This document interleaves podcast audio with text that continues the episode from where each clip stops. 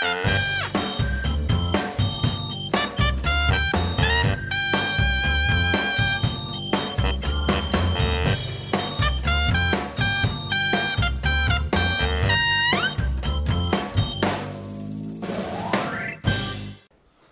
tien, tien, tien. Dit is de tiende SIP-podcast met Rick en Jeffrey. Ja, lekker jongen. Daar zijn we, daar zijn we. Leuk man. Hoe is het daar in Tolen? Ja, het gaat goed.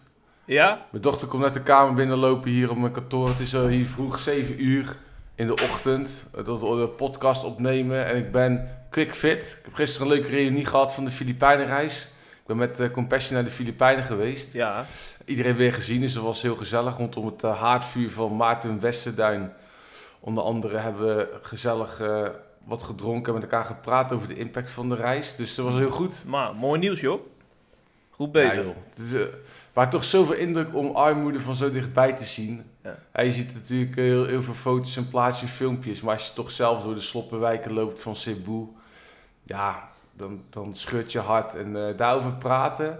Maar dat ook mogen delen met uh, lezers van CIP, dat is natuurlijk gewoon geweldig en heel erg mooi. Zeker, dat is een voorrecht lijkt mij. Met jou, uh, ja, zeker. En hoe is het met jou, Jeff? Bij mij gaat het uitstekend.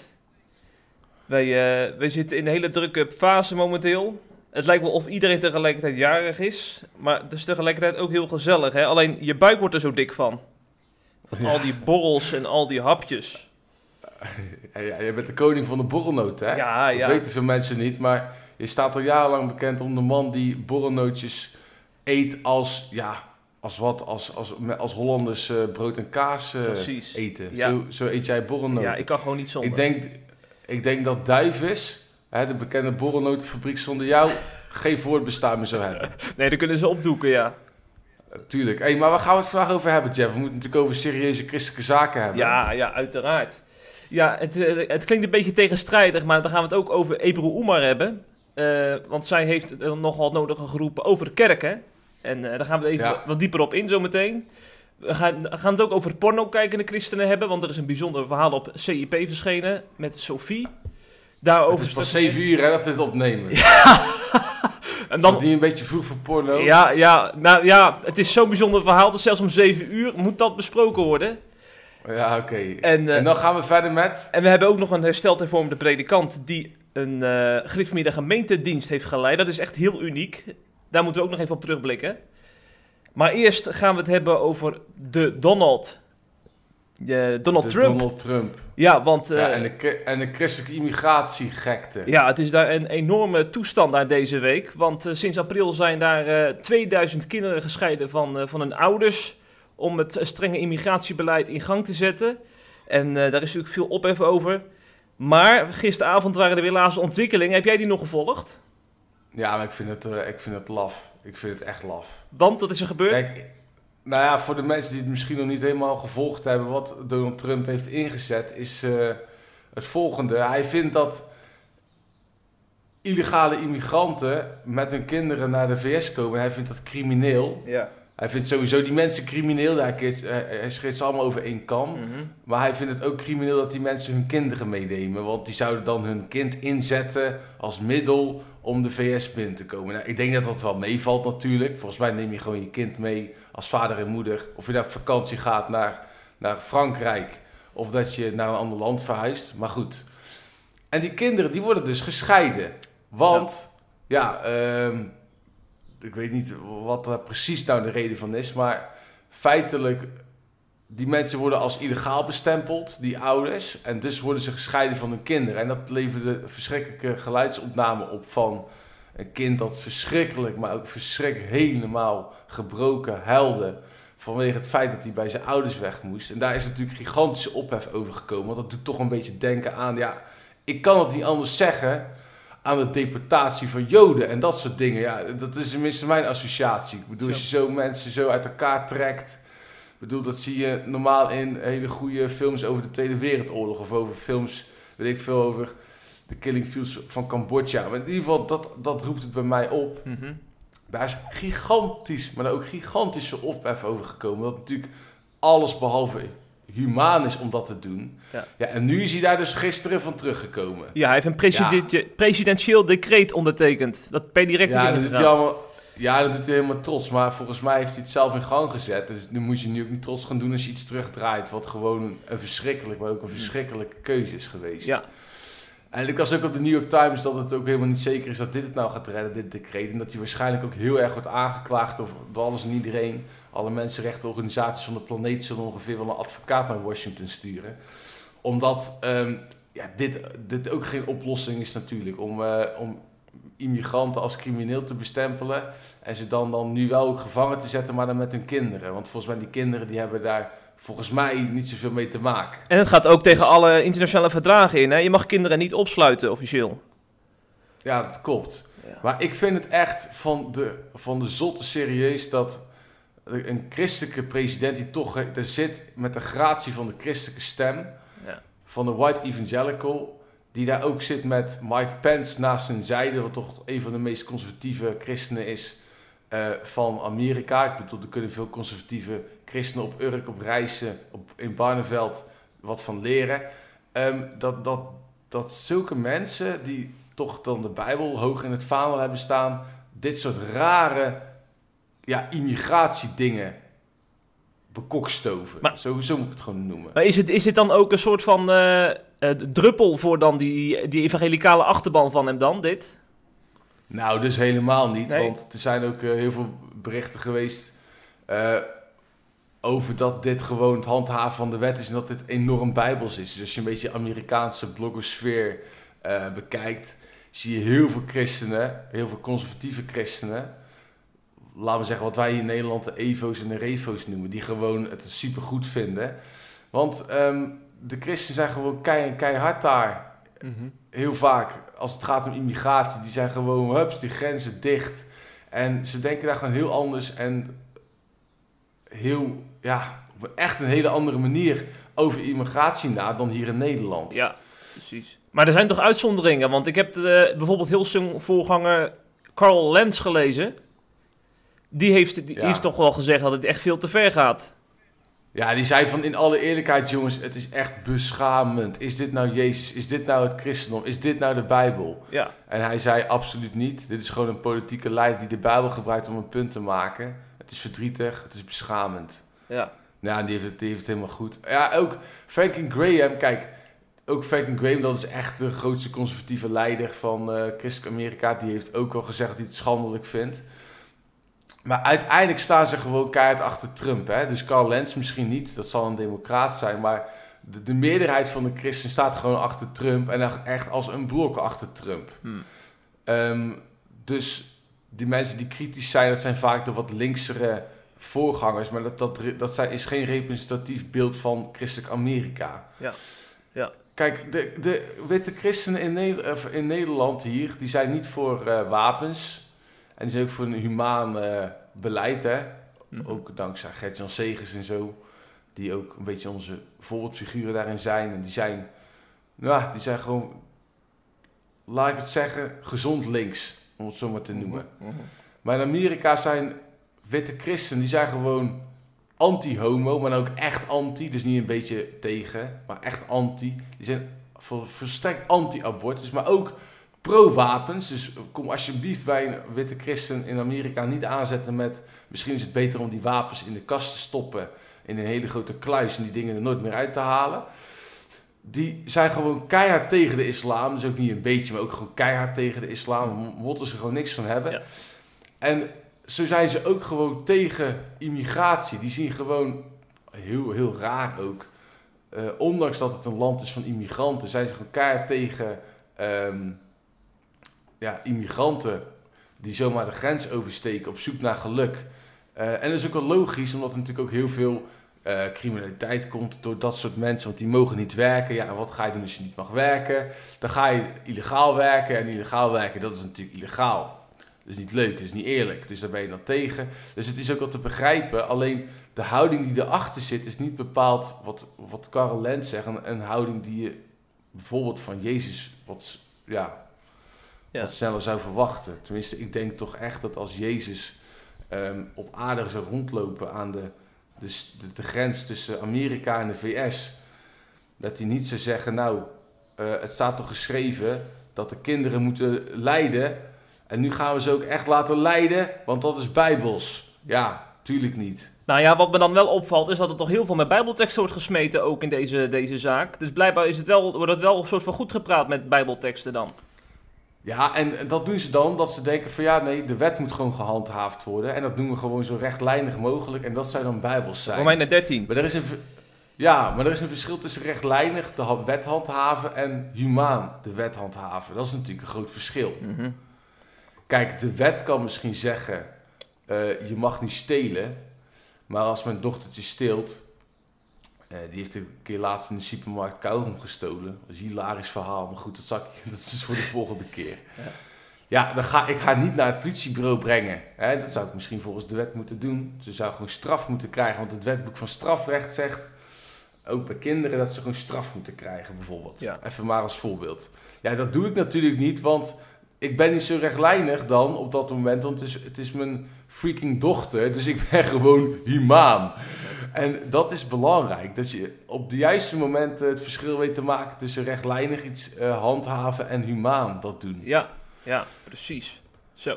En um, daar wil je ook nog even aantippen dat uh, Rob Bell, uh, is natuurlijk een bekende evangelical, of daar eigenlijk zijn niet evangelisch, hij is wat meer vrijzinnig christen. Dat is wel een hele bekende ook in Nederland. Hij heeft veel aanhangers, ook uh, zijn boeken worden met miljoenen gekocht. Gaan dus warme broodjes over de toonbank. Die heeft toevallig ook vorige week gezegd dat, um, dat, dat het Trump aangesteld is als president, dat het eigenlijk het ware gezicht van het Amerikaanse christendom laat zien. Juist, ja. En hij, ja, hij ziet het eigenlijk zo dat het feit dat Trump president is geworden eigenlijk laat zien dat het, het christendom vaak gewoon, of het Amerikaanse christendom gewoon niet over genade gaat. Het gaat niet over compassie, het gaat niet over solidariteit. Maar dat zeggen ze toch wel vaak? Het gaat niet over geweldloosheid. En het gaat ook niet over het pad van Jezus. Nee, ze gebruiken het christendom om uh, hun 21ste eeuwse stijl van leven, en de vrije markt, de kapitalistische visie op de wereld, om dat te beschermen. En dat, en dat ze verpakken dus dat christendom als zijnde Jezus, ja. terwijl het in werkelijkheid eigenlijk een corrupte en bevlekte ziel is. Ja. Nou ja, dat, dat, hij heeft misschien wel een heel goed punt. Ja, dan moeten we... Maar zei die aan de andere kant, is ook een godsgeschenk dat de Trump is aangesteld. Want nu, nu komt eindelijk eens een keer eh, de ware aard van het beestje, van het christendombeestje, oh, ja. komt naar boven. Ja. En we zien nu eindelijk eens een keer hoe, hoe het er recht aan toe gaat als je in een, het meest christelijke land van de wereld leeft. Nou, je, je ziet het maar, denk dan in aanvulling erop. Als je in het meest christelijke land van de wereld leeft, dan worden kinderen huilend schei, uh, uh, gescheiden van hun ouders. Dat gebeurt er dan. Ja, ja. Nou, wat... Ja, ik kan hier echt kwaad om worden, Jeff. Echt, ik kan hier echt kwaad om worden. Mm -hmm. ja. En uh, op dit tijdstip uh, moeten we het dan ook nog over EPU EMA gaan hebben. Ja, ja want over ergernissen gesproken. Christenen zijn er niet, niet alleen over Trump gevallen de laatste week, maar ook over e Ebru Omar, een opiniemaakster die voor geen stel een uh, blog heeft geschreven. En uh, daarin zegt ze dus dat alle moskeeën in Nederland dicht moeten, want zij is natuurlijk keihard tegen de islam. En, maar dan heeft ze op Twitter er nog wat aan toegevoegd. Namelijk, ook alle kerken mogen wat mij betreft dicht. Gelovig zijn, doe je maar thuis. Ze zegt nog net niet, krijg maar lekker allemaal de, uh, hè, de rambam. Dat zou er nog achteraan moeten eigenlijk. Maar uh, ze er helemaal klaar mee. nou achter? Wat, wat bedoelt je? Was het gewoon een soort grapje? Of denk je dat ze het echt meent? Nee, nee, nee. nee. Ik, ik denk serieus dat dit echt wel menens is. Want ik, ik merk deze trend bij meer opiniemakers in Nederland. Je moet je dus voorstellen... In de jaren 70 en 80 waren mensen hier in Nederland helemaal klaar met het christendom. Hè? Uh, al die cabaretiers maakten de hardste grappen over, over het christendom. Want uh, ja, eigenlijk de, de seculiere helstaat die, die, was aange, die, die moest komen met de PvdA voorop. En uh, dat heeft zoveel frustratie met zich meegebracht. En inmiddels hebben we dus, uh, maken we kennis met de islam in Nederland, die steeds meer en meer groeit. Maar het gekke is, daar gaan we op een hele andere manier mee om. Dus mensen zeggen dan van, zij mogen hun eigen cultuur en eigen normen en waarden hanteren hier, want ja, zo zijn ze gewoon. Uh, dat moeten we accepteren. Maar ondertussen is dat zo ver doorgeslagen dat, dat, dat een bepaalde groep, echt een groep die vroeger massaal PvdA stemde, die is dat gaan inzien dat we zijn doorgeslagen daarin. En die zijn nu radicaal anti-islam. Maar in dat ja. radicale anti-islamitische denken nemen ze ook dat christendom mee. Want die hebben zoiets van, ja, als, uh, als de islamisering zo ver doorslaat en dat, dat, dat, dat mensen aanslagen gaan plegen en ook daarmee dreigen en dat Nederland nu ook moet vrezen, ja, dat moeten we niet willen. En stel je voor dat ook daar eens een keer een radicale christen uit Urk tussen kan zitten. Nou, dan ook maar alle kerken dicht, weet je wel, heel kort door de bocht. Ja, ik denk dat dat erachter zit. Maar ik denk ook dat die mensen er gewoon keihard tegen zijn wanneer uh, de meeste moslims gewoon heel vredelievende mensen blijken te zijn. Want dat zijn ze natuurlijk. Kijk, de meeste moslims die je natuurlijk tegenkomt, dat zijn gewoon hele vredelievende mensen die hun godsdienst hebben. Daar kan je het dan misschien mee oneens zijn als christen. Of van denken als uh, atheïst, het is niet mijn cup of tea, of niet my cup of religion. Maar dat wil natuurlijk niet zeggen dat je dus dat hele geloof maar moet willen uitbannen. Nee, nee, nee, maar ik moet het toch even opnemen over Ebru Oemar, want ze heeft natuurlijk wel een geschiedenis. Zij is uit Amsterdam is ze echt weggejaagd werkelijk door, door uh, echte rel-Marokkanen. Ze hebben, ze hebben haar uh, bedreigd, ze hebben haar huis hebben ze bespuugd. En uh, toen is ze naar Rotterdam verhuisd. En ik denk, als je zoiets meemaakt, dan, dan, dan is het heel moeilijk om te relativeren. Dan is het heel moeilijk om te zeggen, oh wacht, er zijn ook nog vredelievende moslims. En ik denk dat, dat haar, daar, haar radicalisatie is daar begonnen, denk ik. En ik denk dat we er allemaal vatbaar voor zijn als wij in haar situatie zouden zitten. Ja, tuurlijk. Alleen ik denk dat het, eh, het hele ding is van... Um, Oké, okay, stel je voor, dan moeten alle moskeeën en kerken dicht. Nou, dan heb je allereerst het probleem dat... Ja, oké, waarom moeten restaurants dan uh, wel open, mogen die wel open blijven? Ik bedoel, als daar een islamitische kok halal uh, eten zit te maken... Dat is toch volgens mij ook isla islam, maar goed... Ja. Uh, eten doe je met thuis is dan het, uh, het verhaal natuurlijk. Ja. ja en, en, voetbalstadions, dat heeft toch ook uh, religieuze trekjes. Hè? Je bent Excelsior-fan. Mm -hmm. Nou, dan moet je ook maar voetbal thuis gaan kijken. Want ja. dat is toch ook, er zitten ook een paar F-siders tussen hè, bij Ajax. Ja. En het, concert, het concertgebouw, dat moet ook natuurlijk hartstikke dicht. Want er zal ook wel religieuze muziek worden gespeeld af en toe. Of muziek die door de fascistische componisten uit de tijd van de Tweede Wereldoorlog zijn gecomponeerd. Nou, de bios die moet ook maar, maar dicht, want we hebben ook films over de islam. En over uh, terroristen. En dat, uh, dat voedt toch ook uh, de radicale Syrië-gangers die naar Syrië even doorgaan naar Pathé om die film te kijken. Dus ja, waar, waar, waar houdt het op? Ja, ja. Dat is natuurlijk probleem 1. Probleem 2 is natuurlijk, eigenlijk zegt ze natuurlijk, dat is eigenlijk het onderliggende idee wat je wel vaker ziet. Van uiteindelijk het seculiere, het atheïstische wereldbeeld, dat is het beste wereldbeeld wat je hebt. En dat mhm. mag dan wel. Ja. Want kijk, geloof of een wereldbeeld is natuurlijk. Dat kan een geloof zijn, het christendom. Dat kan een wereldbeeld zijn. Een wereldbeeld kan de islam zijn. Maar wat zij heeft, het soort van atheïstische, nihilistische wereldbeeld. Dat is ook een geloof. Dat zijn ook opvattingen waar je in gelooft. Mhm. Dus ja, het, dat is een beetje het moeilijke en lastige. Van ja, allemaal leuk en aardig. Maar jij wil alle religies uitbannen, behalve dan ten diepste het atheïsme. Ja, ja precies. Dat is natuurlijk het punt. En dat, en dat hebben ze... Eigenlijk zeg je dan, mijn, mijn gedachtegoed is superieur, ja. maar dan ook echt superieur. Want al het andere moet wijken daarvoor. Dat mag niet meer bestaan. Die moskeeën en die kerken en die Hindoestaanse tempels en de boeddhistische dingen. Want alles moet wijken, want mijn opvatting, mijn wereldbeeld, nou dat is echt het echte goede wereldbeeld en daar moet alles verwijken. En daarmee doe je eigenlijk precies wat, wat je de islam bijvoorbeeld verwijt. Ja. Want je verwijt de islam geen plek te geven aan christenen en die christenen helemaal dood te maken en weg te bannen uit, uit uh, ja, gewoon eenmaal te willen verguizen, uh, ideologisch gezien, maar ook letterlijk. En uiteindelijk doe je dan precies hetzelfde als de mensen die je zo bestrijkt. Ja. En dat is het ziekelijke aan dit soort gedachtegangen. Maar goed, we zijn chagrijnig. Het is, het is helaas twee rot items. Ja. Maar mevrouw Ebru Emar, word alsjeblieft even wakker en laat alsjeblieft kerken open als u president zou zijn en de meerderheid in de Tweede Kamer zou hebben. En laat ook alsjeblieft de moskeeën open.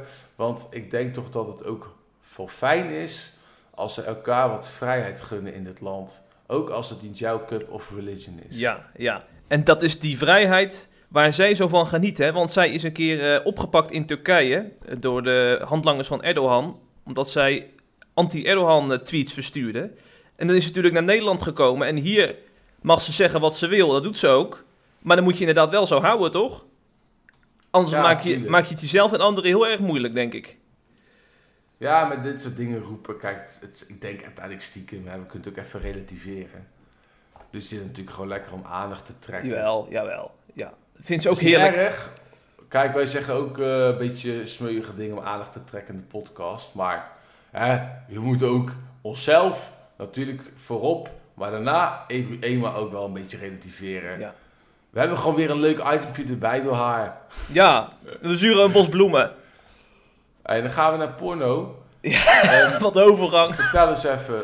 Ja, ja, we zijn van Trump naar Ebru naar porno gegaan binnen 20 minuten. Dat is toch wel uniek voor christelijke media. Ja, maar er was een, een, trending verhaal vorige week, wat wel echt serieus, gigantisch veel reacties en lezers heeft opgeleverd. Vertel. Ja, onze liefstallige collega's Marina en Dick, die hebben samen een verhaal gemaakt met Sophie, een 31-jarige christen die uh, heel open en eerlijk haar verhaal heeft gedeeld. Zij, zij, normaal gesproken plaatsen we vooral verhalen van mensen die terugblikken op een pornoverslaving. Maar zij zit er dus nog middenin.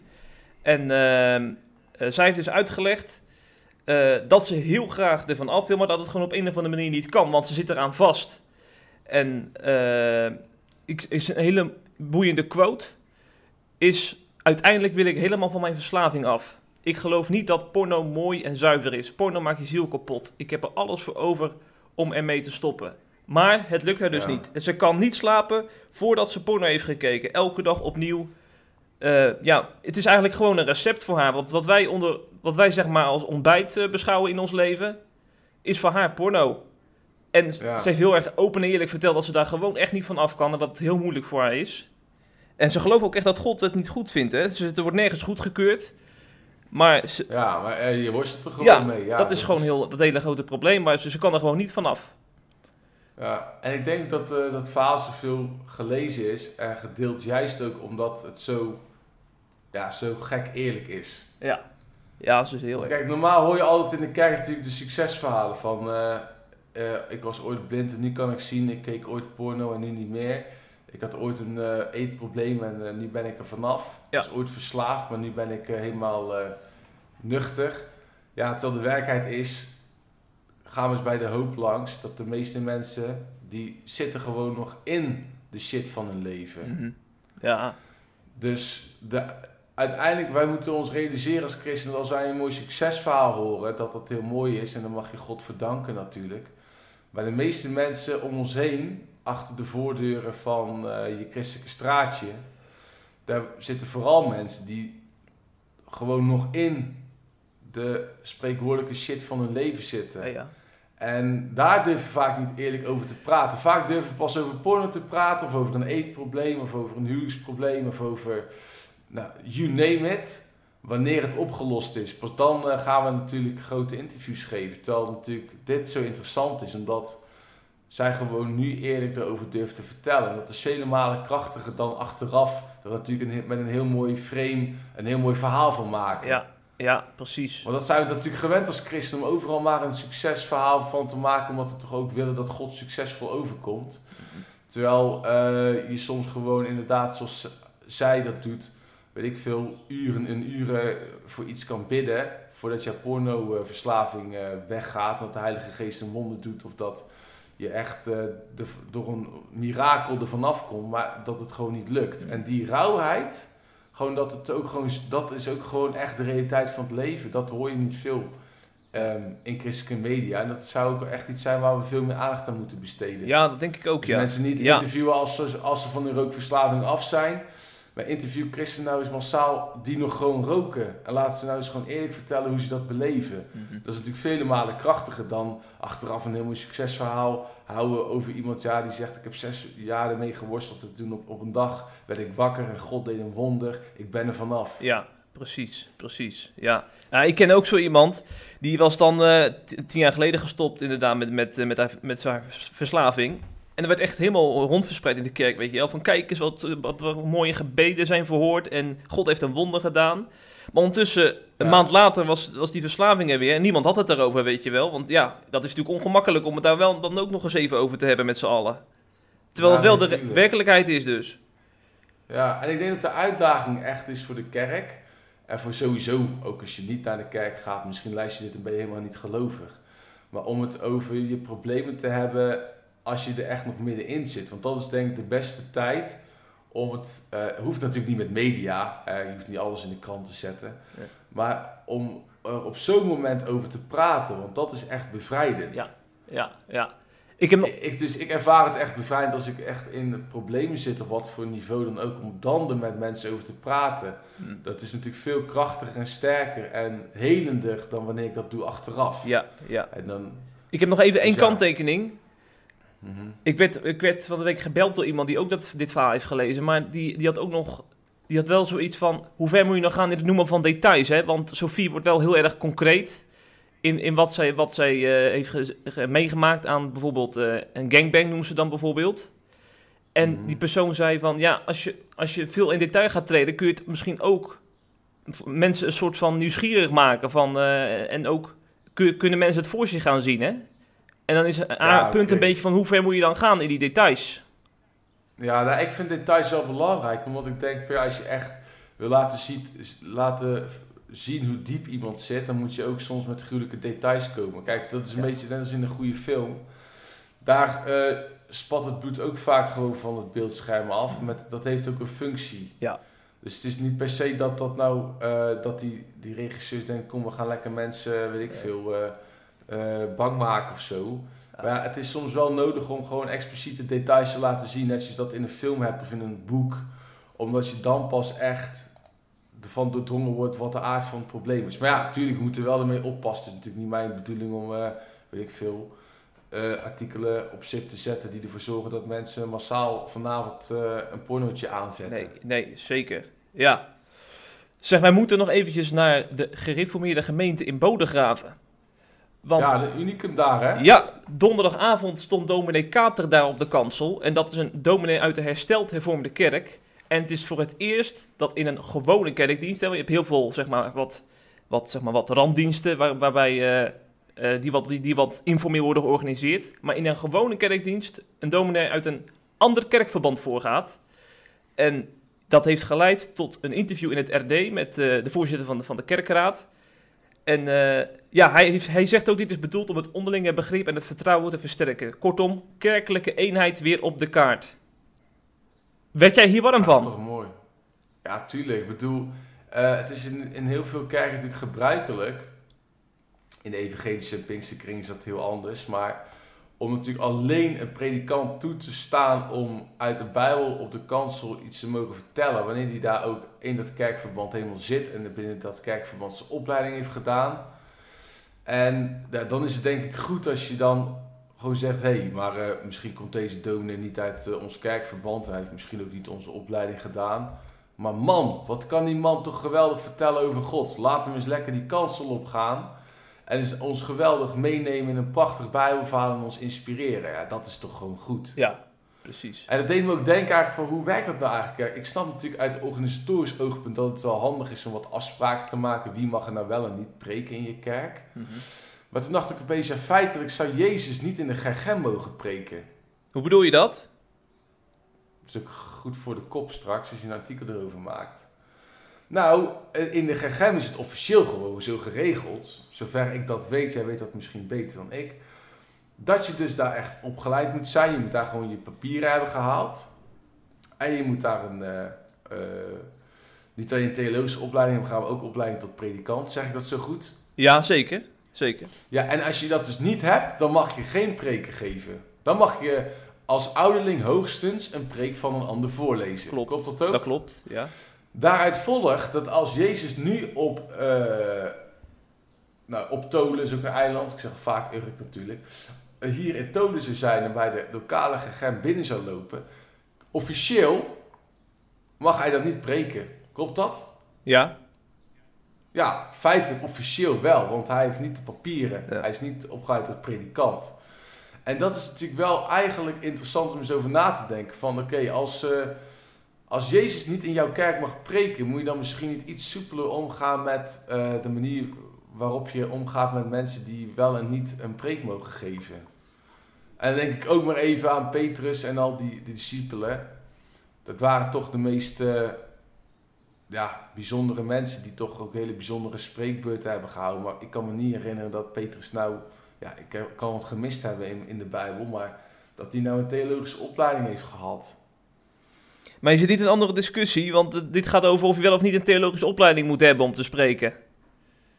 Ja, maar ik zou het nog veel verder trekken. Je kunt zeggen, oké, A is predikant die wel opgeleid is, mag preken op een plek waar een normale andere opgeleide predikant staat. Maar ik zou het veel verder doortrekken. Ik zou denken, ja, is het nou, hoe bijbels concept is het nou dat mensen echt een opleiding moeten hebben en weet ik veel wat voor theologische studies voordat ze iets zinnigs over God mogen vertellen op een kansel? Hmm, Oké. Dat, maar dat is mijn persoonlijke mening, omdat ik ja, zelf gewoon naar de Bijbel kijk en ik denk, ja, waar staat dat dan? Ja, ik kan het nergens vinden. Uh, het, is ook niet zo dat iedereen maar zomaar wat moet, moet en mogen, mag roepen in de kerk. Die moet je ook wel voorzichtig mee omgaan. Maar ja, ik denk gewoon aan Jezus met zijn twaalf vrienden, want het waren gewoon zijn vrienden, zijn discipelen. Ja, die hebben heel de wereld veranderd zonder volgens mij een, een, een doctoraat te halen of een, een, uh, een master theologie in Utrecht of een master theologie op de Theologische Universiteit van Kampen. Um, het waren vissers, het waren bouwvakkers, het waren geen hoogopgeleide mensen die hun eerste VWO hebben gehaald. Dus ja, dat, dat zet mij wel tot nadenken in ieder geval. Ik denk ook dat het goed is als andere mensen er ook over nadenken. Maar hey, wat er nu gebeurt is in ieder geval veel beter dan wat er, hoe het eerst was, toch? Je moet soms ook misschien met kleine stapjes beginnen. En dit is natuurlijk gewoon fantastisch dat dit kan. Want uh, dit is toch echt een teken van eenheid. En daar moet je gewoon heel erg blij mee zijn. Ja, zeker. Ja, want we hebben natuurlijk een tijd gekend waarin uh, dit gewoon echt onmogelijk was. In de laatste jaren zijn er gewoon verschuivingen zichtbaar. Ik herinner, ja, tuurlijk. Ik herinner mij nog dominee Egas. Dat is echt een, best wel uh, echt een stevige broeder uit de christelijk gereformeerde kerk. En die heeft gepleit voor een landelijke reformatorische kerk in Nederland. Dus weg hersteld hervormd, weg Gergem, weg oud Gergem. Ah, Gewoon één kerk. En het, het, is eigenlijk een beetje verwaterd, maar ik vind dat wel een bijzondere oproep van zo iemand. Ja, tuurlijk. Ik vind het echt... Eenheid is gewoon heel erg belangrijk. Dat we elkaar niet zo allemaal naar de maat nemen en allemaal uh, zij versus wij uh, denken hebben. Ik denk dat het gewoon heel goed is om gewoon te zeggen: Wauw, jij kan zo mooi over uh, God praten. Je bent zo'n fijne dominee. Joh, als ik bij spreken een Pinksterkerk zou runnen als pastor en ik zou een geweldige GGM vriend hebben die ook predikant zijn kan preken. Ja, die mag van mij morgen nog de preek van zijn leven houden in de kerk. Dat meen ik serieus. Ja. En andersom zou ik het ook gewoon mooi vinden als je in de, in de GGM zit en je bent de ouderling. Je hebt een geweldige, fijne Pinkster voorganger als bierman. Waarvan je soms jaloers bent hoe die leeft met God. Om dan te zeggen, wauw, kom jij eens gewoon een geweldige preek houden. En, uh, en, en oké, er zullen altijd verschillen zijn hè, hoe je dingen theologisch weegt, waar je de accent op legt. Maar dan kun ik mensen vertellen joh, van hé, hey, dit is iemand uit een andere achtergrond. Die zal misschien iets anders vertellen dan uh, dominee Vreugdeheel. Een bekende gegem-predikant. Maar hey, laten we gewoon naar hem luisteren met een open hart. En horen wat God uh, tot ons wil zeggen via die persoon. En ervan genieten van dat wat ons raakt. En laat dan datgene waar je het misschien even niet mee eens bent, laat het maar lekker links leggen. Precies. Zou, zou toch mooi zijn, Jeff? Nou, dat was toch een inspirerend, positief einde van deze podcast. We zitten op 33 minuten. Het was me weer een waar genoegen om met jou uh, het nieuws van deze week door te spreken. Ja, volkomen wederzijds. En eigenlijk, er was deze week zoveel nieuws, we hadden wel drie podcasts kunnen maken. Maar gelukkig is er volgende week weer een week. Dat is één ding wat zeker is. Ah, zo, dat is één ding wat zeker is. Sorry dat, dat ik wel wat kwaad werd bij Trump en over mevrouw Ebu Emar. Maar ja, het is en vroeg en het zijn twee onderwerpen waar ik gewoon een beetje kwaad van word. Ja. Maar um, het, het is allemaal goed bedoeld van mij. Zeker. Wij kennen jou. Lieve luisteraar. Hey, en um, lieve luisteraar, als je nou hebt geluisterd, heeft het echt geweldig gevonden. Geef ons dan vooral 5 sterren in iTunes. Zijn we echt heel blij mee. Je kunt ook een reactie achterlaten via Twitter, Jeffrey Schipper. Ja. Of stuur een mailtje naar info.cip.nl. We vinden alle fanmail natuurlijk hartstikke leuk. Ook van haatmail kunnen we genieten. En um, Vergeet ook niet C lid te worden. Ja. Want dan steun je namelijk onze podcast.